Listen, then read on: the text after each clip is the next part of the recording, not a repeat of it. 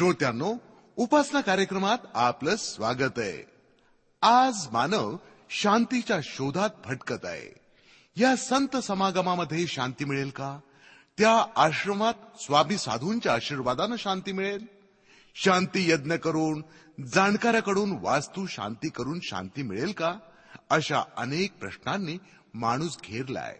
पण आमच्या या कार्यक्रमाद्वारे आम्ही आपल्याला मदत करीत आहोत शाश्वत शांतीच्या मार्गानं कसं जावं याबद्दल. सुरुवातीला ऐकूया एक भक्तिगीत. त्यानंतर आपल्याला बायबलमधील स्तोत्रसहिता या पुस्तकातनं सौ रोशना पीटर देवाची ओळख करून देतील.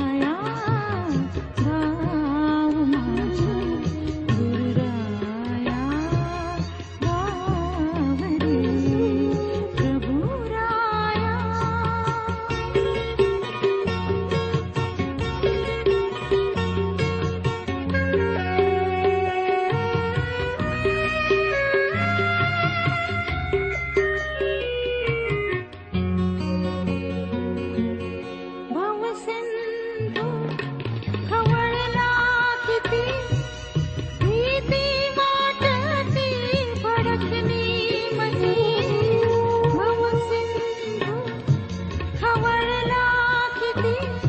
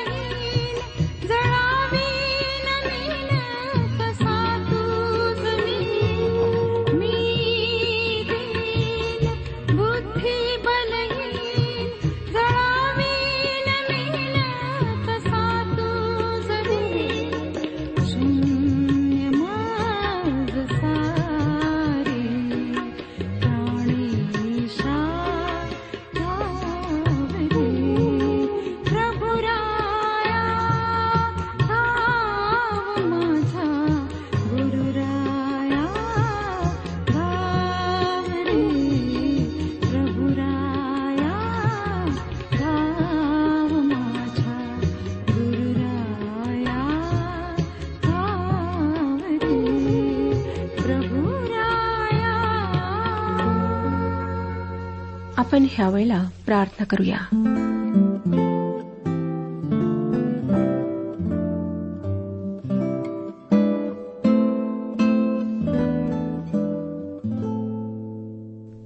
जिवंत पवित्र परमेश्वर पित्या तुझ्या गौरवी नावाला शतशः धन्यवाद देत तुझ्या सर्व उपकारांना स्मरण करीत आम्ही तुझ्या समक्ष येत आहोत.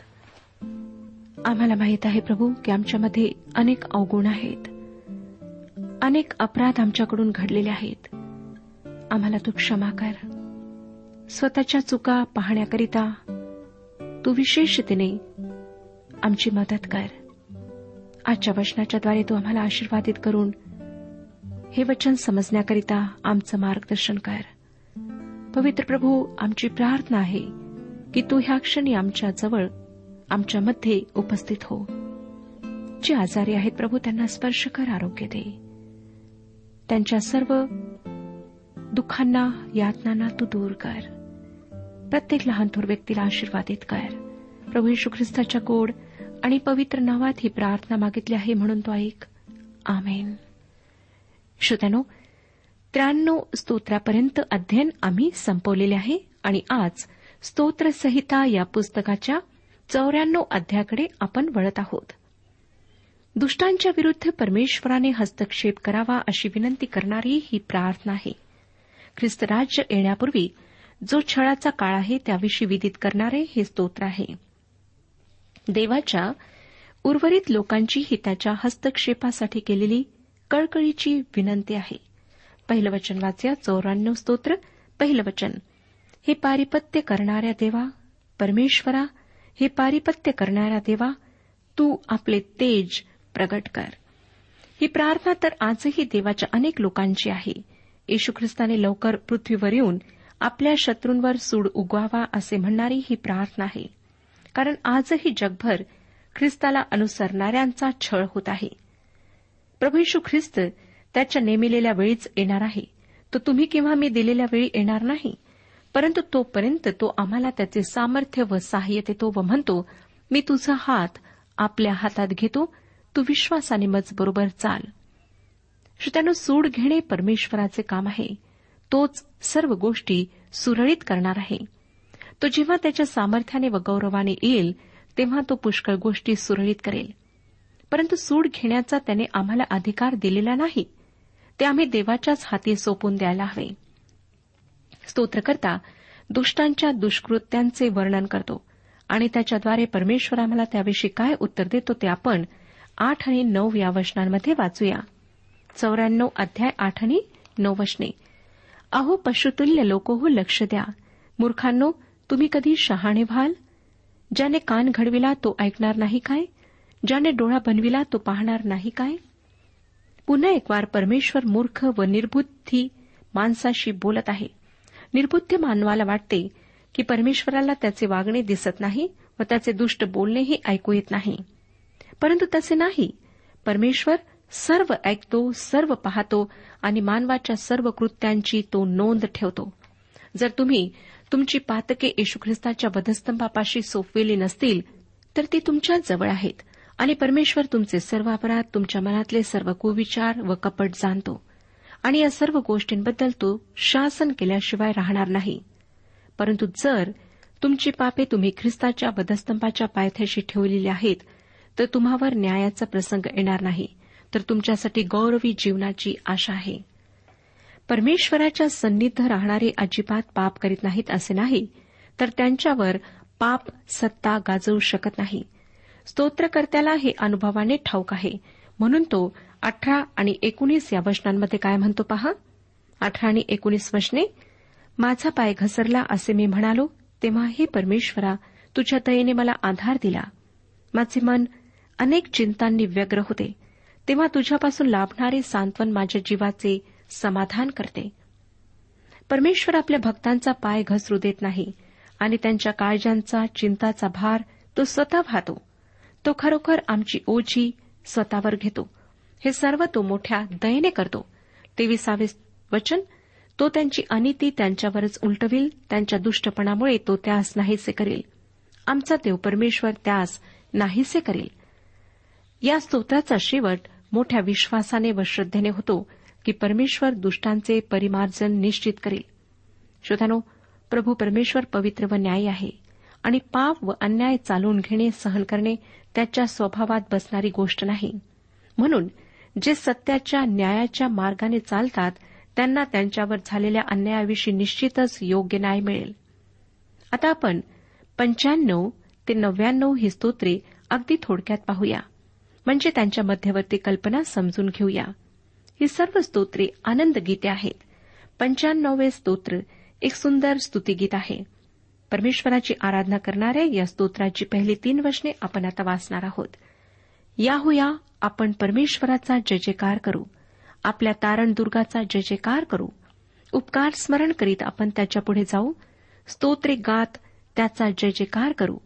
कारण परमेश्वर थोर देव आहे. सर्व देवाहून तो थोर राज आहे. श्रोत्यानो परमेश्वराच्या गुणांबद्दल स्तुती करणे किती चांगले आहे याचा अनुभव आपण कदाचित घेतलेला असेल. आता पुढच्या म्हणजे पंच्याण्णव स्तोत्राच्या चार ते सहा या वचनांमध्ये परमेश्वराची तो निर्माण करता म्हणून स्तुती करण्यात आली आहे. ती वचने आपण वाचूया. चारपासून सहा वचने. त्याच्या हाती पृथ्वीची खोल स्थले आहेत. पर्वतांची उंच शिखरेही त्याचीच आहेत. समुद्र त्याचा आहे. त्यानेच तो उत्पन्न केला. कोरडी भूमीही त्याच्याच हाताने घडविली गेली. या हो या परमेश्वर जो आपला उत्पन्न करता त्याच्यापुढे आपण गुडघे टेकू. त्याची उपासना करू. त्याला नमन करू. श्रोत्यानो परमेश्वर पृथ्वीची खोल स्थले व पर्वताची उंच शिखरे या दोन्हीचा निर्माण करत आहे.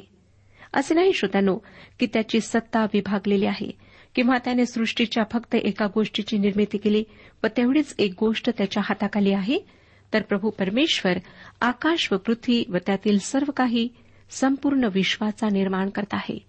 त्याबद्दल आपण त्याची स्तुती करायला हवी. या स्तोत्रामध्ये पुढे प्रभू परमेश्वर आम्हाला सावधगिरीचा इशारा देत आहे. की इस्रायलाच्या वंशजांनी परमेश्वराचे सामर्थ्य अनुभवूनही परमेश्वराकडे पाठ फिरवले. त्याच्याविषयी आपली मने कठोर केली. तसे आम्ही परमेश्वराविषयी वर्तन करू नये. आणि जसे ते हट्टी व कुरकुर करणारे लोक परमेश्वराने दिलेल्या दुधामधाच्या प्रदेशात प्रवेश करू शकले नाहीत तसे आम्हीही परमेश्वराच्या विसाव्यात म्हणजे स्वर्गराज्यात प्रवेश करू शकणार नाही. आता आपण शहाण्णव स्तोत्र थोडक्यात पाहूया. प्रभू येशू ख्रिस्त या पृथ्वीवर राज्य करेल त्याविषयी त्याची स्तुती करणारे हे स्तोत्र आहे. पहिलं वचन सांगतं स्तोत्रसहिता शहाण्णव अध्याय आणि पहिलं वचन. परमेश्वराचे गुणगान नवे गीत गाऊन करा हे सर्व पृथ्वी परमेश्वराचे गुणगान कर. याआधीच आपण पाहिले श्रोत्यानो की हे नवे गीत मुक्तीचे किंवा तारणाचे गीत आहे. आणि प्रगटीकरणाच्या पुस्तकात आम्हाला सांगण्यात आले आहे की तेव्हा आपण गीत गाऊया. ते गीत गाऊया. शहाण्णव स्तोत्राच्या चार आणि पाच वचनांमध्ये स्तोत्रकर्ता काय म्हणतो ते आपण वाचूया? चार आणि पाच वचने. कारण परमेश्वर थोर व परमस्तुत्य आहे. सर्व देवाहून त्याचेच भय धरणे योग्य आहे. कारण राष्ट्रांचे सर्व देव केवळ मूर्ती आहेत. परमेश्वर तर आकाशाचा निर्माण करता आहे. या ठिकाणी मूर्तीपूजेचा संदर्भ देण्यात आलेला आहे. कारण ख्रिस्त राज्यामध्ये सर्व मूर्तीपूजा संपुष्टात येईल. काही लोक स्वतःला फार सुज्ञ समजून अनेक धर्मांकडे संप्रदायांकडे व देव आणि धर्मगुरूंकडे वळतात. पण ते सर्व तेव्हा संपुष्टात येईल सातव्या वचनात तो म्हणतो अहो मानव कुलांनो परमेश्वराचे गौरव करा. परमेश्वराचे गौरव करा व त्याचे सामर्थ्य वाखाना. तेव्हा परमेश्वर आपले सामर्थ्य सर्व गोष्टींवर प्रस्थापित करेल. सैतानाला तो पळवून लावेल. मूर्तीपूजा तो संपुष्टात आणेल. व त्याच्याविषयी असलेले भविष्य परिपूर्ण होईल आणि त्याची सर्व निर्मिती आनंद व उल्हास करेल. सत्त्याण्णव स्तोत्र शहाण्णव स्तोत्रासारखेच आहे. प्रभू आला आहे म्हणून हर्षोल्हास करा अशी या स्तोत्राची मध्यवर्ती कल्पना आहे. सत्त्याण्णव स्तोत्र पहिलं वचन वाचूया. परमेश्वर राज्य करीतो पृथ्वी उल्हास करो द्वीप समूह हर्ष करो. श्रोत्यानो हे आनंद गीत येशूच्या पृथ्वीवर येण्याच्या पहिल्या वेळेविषयी नाही तर हे आनंद गीत त्याच्या पृथ्वीवरच्या दुसऱ्या आगमनाविषयी आहे. सातव्या वचनात तो पुढे काय म्हणतो पहा? जे कोरीव मूर्तींची उपासना करीतात जे मूर्तींचा अभिमान बाळगितात ते सर्व लज्जित झाले. अहो सर्व देव हो त्याच्या चरणी लागा. प्रभू परमेश्वर त्या दिवसात आपले सामर्थ्यशाली अस्तित्व आपली सत्यता पुन्हा एक वार सिद्ध करणार. तेव्हा त्याच्यापासून दूर जाणारे सर्व लज्जित व फजित होतील. आता आपण अठ्ठ्याण्णव ह्या स्तोत्राकडे वळत आहोत. हे स्तोत्र या उपासनेच्या गीताचे दुसरे कडवे आहे. पहिलं वचन वाजूया. परमेश्वराचे गुणगान नवे गीत गाऊन करा. कारण त्याने अद्भुत कृत्य केली आहेत. त्याने आपल्या उजव्या हाताने आपल्या पवित्र बाहूने स्वतःसाठी विजय साधला आहे. स्पष्टच आहे की प्रभूचा उजवा हात म्हणजे प्रभू येशू ख्रिस्ताच्याद्वारे तारण साधले जाणार आहे. आणि त्याबद्दल देवाची स्तुती होईलच होईल. नव्याण्णव स्तोत्राचे पहिले वचन आता आपण वाचत आहोत. परमेश्वर राज्य करीतो लोक कंपित होत. तो करुबांवर अधिष्ठित आहे. पृथ्वी थरथर कापो. ख्रिस्त राज्यात देवाचे निवडलेले लोक तर त्याची सातत्याने स्तुती स्तोत्रे गातीलच. पण आजही आम्ही त्याची स्तुती गावी असा तो प्रभू परमेश्वर आहे. तो साक्षात प्रीती आहे. त्याची दया सनातन आहे. त्याची करुणा अथांग आहे व त्याची सत्यता युगानुयुग टिकते. तो प्रतिदिनी आमचा भार वाहतो व तो संकट समयी आमची हाक ऐकून आमच्या मदतीस तरी येतो. तो आमचा आश्रय आहे. तो आमचे लपण्याचे ठिकाण बळकट दुर्ग आहे. श्रोत्यानो त्याने आमच्यावर ओतलेल्या आशीर्वादांची आम्ही जर गणती केली तर ती आम्ही करू शकणार नाही. कारण हे आशीर्वाद अगणित आहेत. स्तोत्रसंहितेमधल्या एका सुंदर ईशस्तवनाचा म्हणजे शंभराव्या स्तोत्राचा आपण आता अभ्यास करणार आहोत. चौऱ्याण्णवपासून नव्याण्णव या स्तोत्रांमध्ये प्रभूची वेगवेगळ्या कारणांसाठी होणारी स्तुती आपण ऐकली. आता या स्तुतीगीतांचा शेवट एका गौरवी स्तोत्राने म्हणजे शंभराव्या स्तोत्राने होत आहे. आणि माझा विश्वास आहे की आपणापैकी अनेकांना हे स्तोत्र पाठ आहे.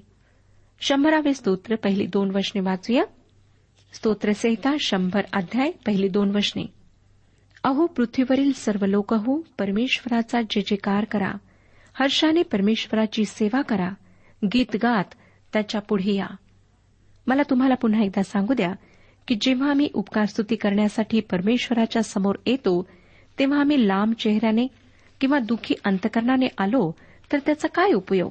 जेव्हा समस्या आम्हाला ग्रासतात आम्ही मोहाला बळी पडतो आम्ही परमेश्वराकडे पश्चतापी अंतकरणाने वळतो त्याची क्षमा याचना करतो त्याच्या चरणी स्वतःला समर्पित करतो तेव्हा आमची अंतकरणे दुःखी असतात.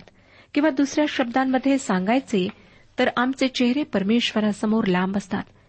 परंतु त्या प्रार्थनेला उपासना किंवा ईशस्तवन कसे म्हणता येईल? जेव्हा त्याची उपासना करायला आम्ही येतो तेव्हा आम्ही आनंदी असावे अशी देवाची इच्छा आहे. आजही श्रोतनो अनेक मंडळांमध्ये मला एक फार टोचणारी दुःख देणारी गोष्ट दिसून येते. मी मागे एकदा त्या गोष्टीचा उल्लेख केला होता. ती गोष्ट ही की आमच्या मंडळांमध्ये हर्षाने केलेल्या स्तुतीचा अभाव आहे. आम्ही देवाची स्तुतीगीते तर गातो परंतु शोकगीते गायल्याप्रमाणे आज आम्हाला आमच्या गीतांमध्ये आमच्या स्तुतीमध्ये बदल करायचा आहे. स्तोत्रकर्ता म्हणतो आम्ही परमेश्वराचा हर्षाने जय जयकार करायला हवा. त्याचे स्तुती स्तवन करायला हवे. पॉल इफिस्करास पत्र पहिला अध्याय तिसऱ्या वचनात म्हणतो इफिस्करास पत्र पहिला अध्याय तिसरे वचन. आपल्या प्रभू यशू ख्रिस्ताचा पिता जो देव तो धन्यवादित असो. त्याने स्वर्गातील सर्व आध्यात्मिक वर देऊन आपणाला ख्रिस्तामध्ये आशीर्वादित केले आहे. प्रभू परमेश्वराने आम्हाला सर्व आध्यात्मिक आशीर्वाद दिले आहेत परंतु आम्ही त्यांचा उपयोग करीत नाही. प्रभू देवाचे ईशस्तवन प्रगटीकरणाच्या पुस्तकातही आहे.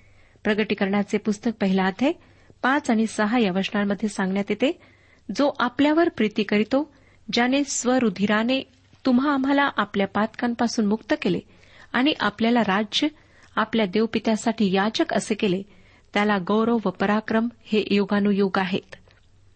परमेश्वराच्या या अनंत उपकारांबद्दल आम्ही त्याचे स्तवन करायला हवे. तिसऱ्या वचनात तो काय म्हणतो पहा परमेश्वर हाच देव आहे हे जाणा त्यानेच आम्हाला उत्पन्न केले. आम्ही त्याचेच आहो. आम्ही त्याची प्रजा त्याच्या कुरणातील कळप आहो. हे वचन श्रोत्यानो मंडळीच्या उपासनेत इतरांबरोबर म्हणणे सोपे आहे. परंतु त्याच्यावर अनेक जण मनापासून विश्वास ठेवत नाहीत.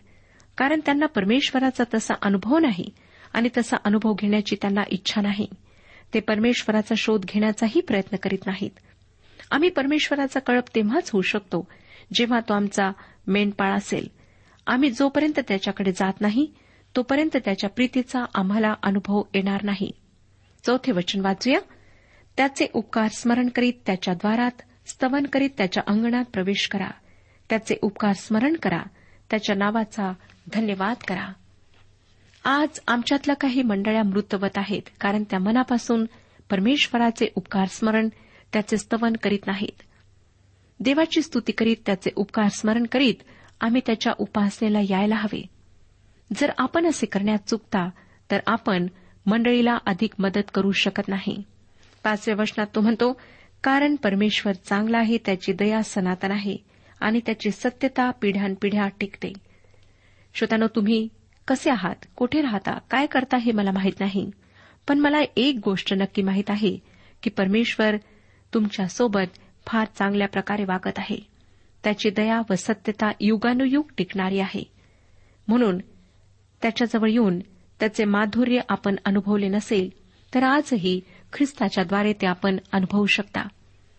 आता एकशे एक हे स्तोत्र नीतिमत्व व न्याय यांच्यासह राज्य करणाऱ्या राजाविषयीचे गीत आहे.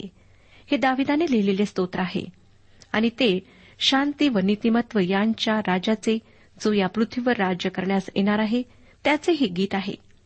दाविदाच्या काळाशी या स्तोत्राचा काही संबंध नाही तर ज्या व्यक्तीविषयी देवाने दाविदाला सांगितले त्याच्याविषयी जो दाविदाच्या कुळात जन्माला येणार होता त्याच्याविषयी हे स्तोत्र आहे. म्हणजेच त्याच्याच कुळात जन्मलेल्या प्रभू यशू ख्रिस्ताविषयी स्तोत्रकर्ता गात आहे. पहिलं वचन वाचूया. दया व न्याय ह्याविषयी मी गाईन. हे परमेश्वरा मी तुझी स्तोत्रे गाईन. हे स्तोत्र इतरांप्रमाणे देवाच्या स्तुतीने सुरू होते. स्तोत्रकर्ता देवाची स्तुती करीत असताना दया व न्याय या दोन्ही गोष्टींविषयी एकत्रित गीत गाईन असे म्हणतो. आजच्या जगात या दोन्ही गोष्टींचा अभाव आहे आणि दोन्ही गोष्टी एकत्रित सापडू शकत नाहीत.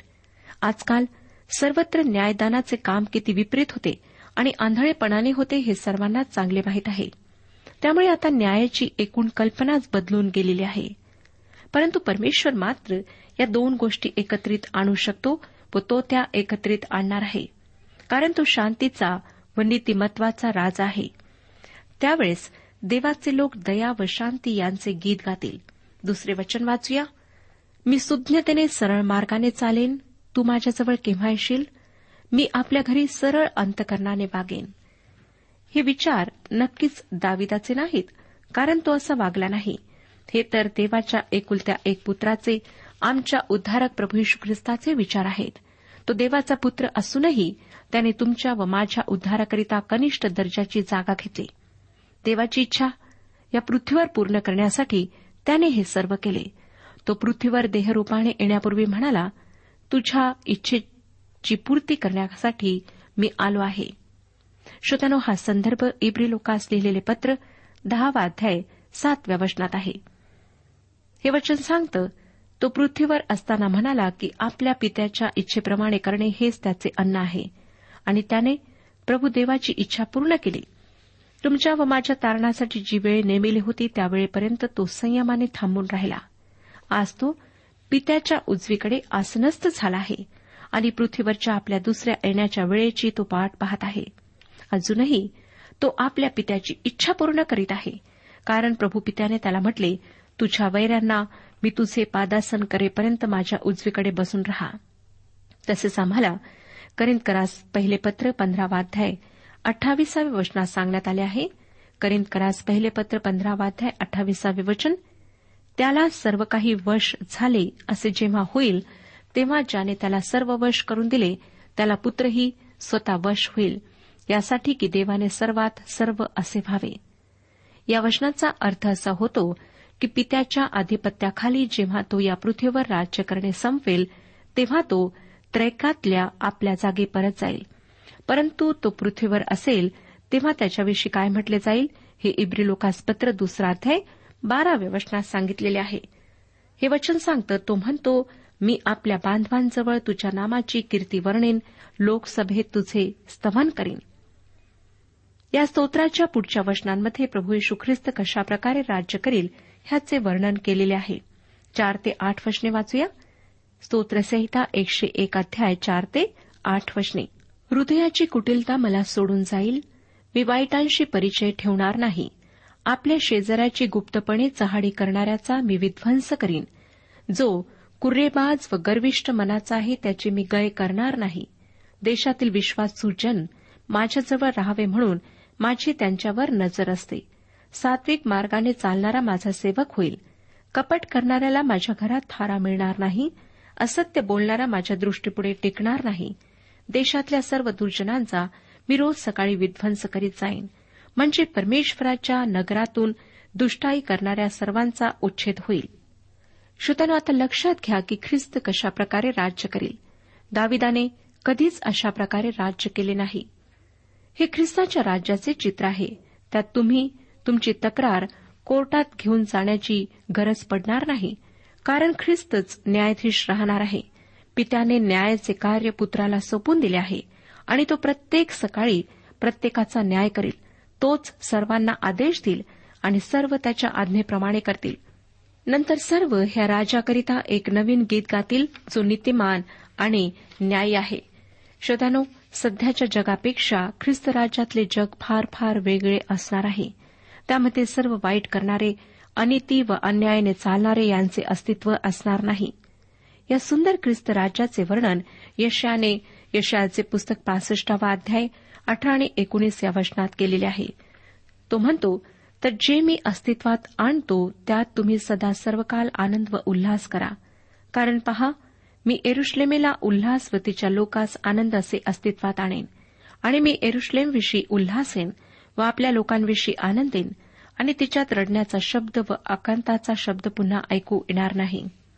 श्रोत्यानो तुमच्यापैकी आज जे दुःखी व समस्यांनी गांजलेले आहेत ते उपहासाने म्हणतील त्या ख्रिस्त राज्याचा आम्हाला काय उपयोग? आम्हाला शांती व आनंद आता या क्षणी हवा आहे. प्रभू यशू ख्रिस्त स्वतः शांती व आनंदाचा उगम आहे. जर तुम्ही त्याच्या प्रीतीचा अनुभव घेतला नसेल तर त्याची शांतीही तुम्हाला मिळणार नाही. तो तुमच्यासारख्या कष्टी व भाराक्रांत लोकांना जवळ बोलावून मत्तय कृष्णवर्तमान अकरावाध्याय अठ्ठावीसाव्या वचनात म्हणतो अहो कष्टी व भाराक्रांत जन हो तुम्ही सर्व मचकडी या म्हणजे मी तुम्हास विश्रांती देईन. योहान कृष्णवर्तमान चौदावाध्याय सत्तावीसाव्या सत्ताविसाव्या वचनात तो म्हणतो मी तुम्हास शांती देऊन ठेवितो आपली शांती तुम्हास देतो. जसे जग देते तसे मी तुम्हास देत नाही. तुमचे अंतकरण अस्वस्थ अगर भयभीत होऊ नये. ख्रिस्त राज्यात आम्हाला आनंद व शांती तर मिळेलच पण याही कटकटीच्या समस्यांच्या जीवनात आम्हाला ख्रिस्ताची शांती लाभेल. परंतु त्यासाठी श्रोतनो आम्ही ख्रिस्ताद्वारे प्रभू पित्याकडे जाणे आवश्यक आहे. त्याच्याद्वारे आमचा पित्याबरोबर समेट घडवायला हवा. कारण आमच्यात व पित्यामध्ये पापाची दरी असल्यामुळे आमच्या प्रार्थना देवापर्यंत पोहोचू शकत नाहीत. देवाचे उत्तम आशीर्वाद आमच्यापर्यंत पोहोचू शकत नाहीत. ख्रिस्त हा आम्हाला व देवाला सांधणारा दुवा आहे. अजूनही तुम्ही ख्रिस्ताची शांती व आनंद अनुभवला नसेल तर तुम्ही त्याच्याकडे या क्षणी सुद्धा येऊ शकता. परमेश्वर आपल्या सर्वांस आशीर्वाद देऊ.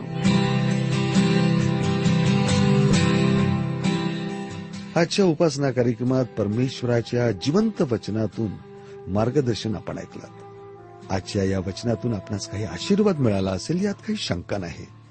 सुदैव हो, जीवनविषयक काही शंका असल्यास किंवा काही प्रश्न असल्यास किंवा काही प्रार्थना निवेदन असल्यास पत्राद्वारे आम्हास अवश्य कळवा. आम्हाला अगदी आनंदच होईल.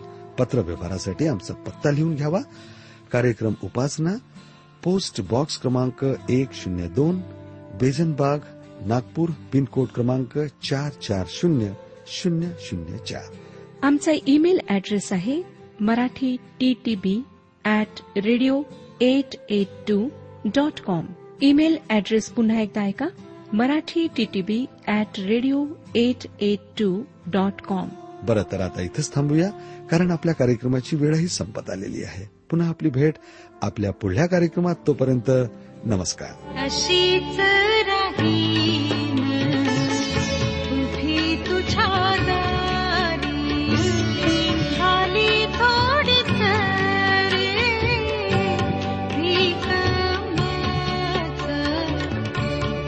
一次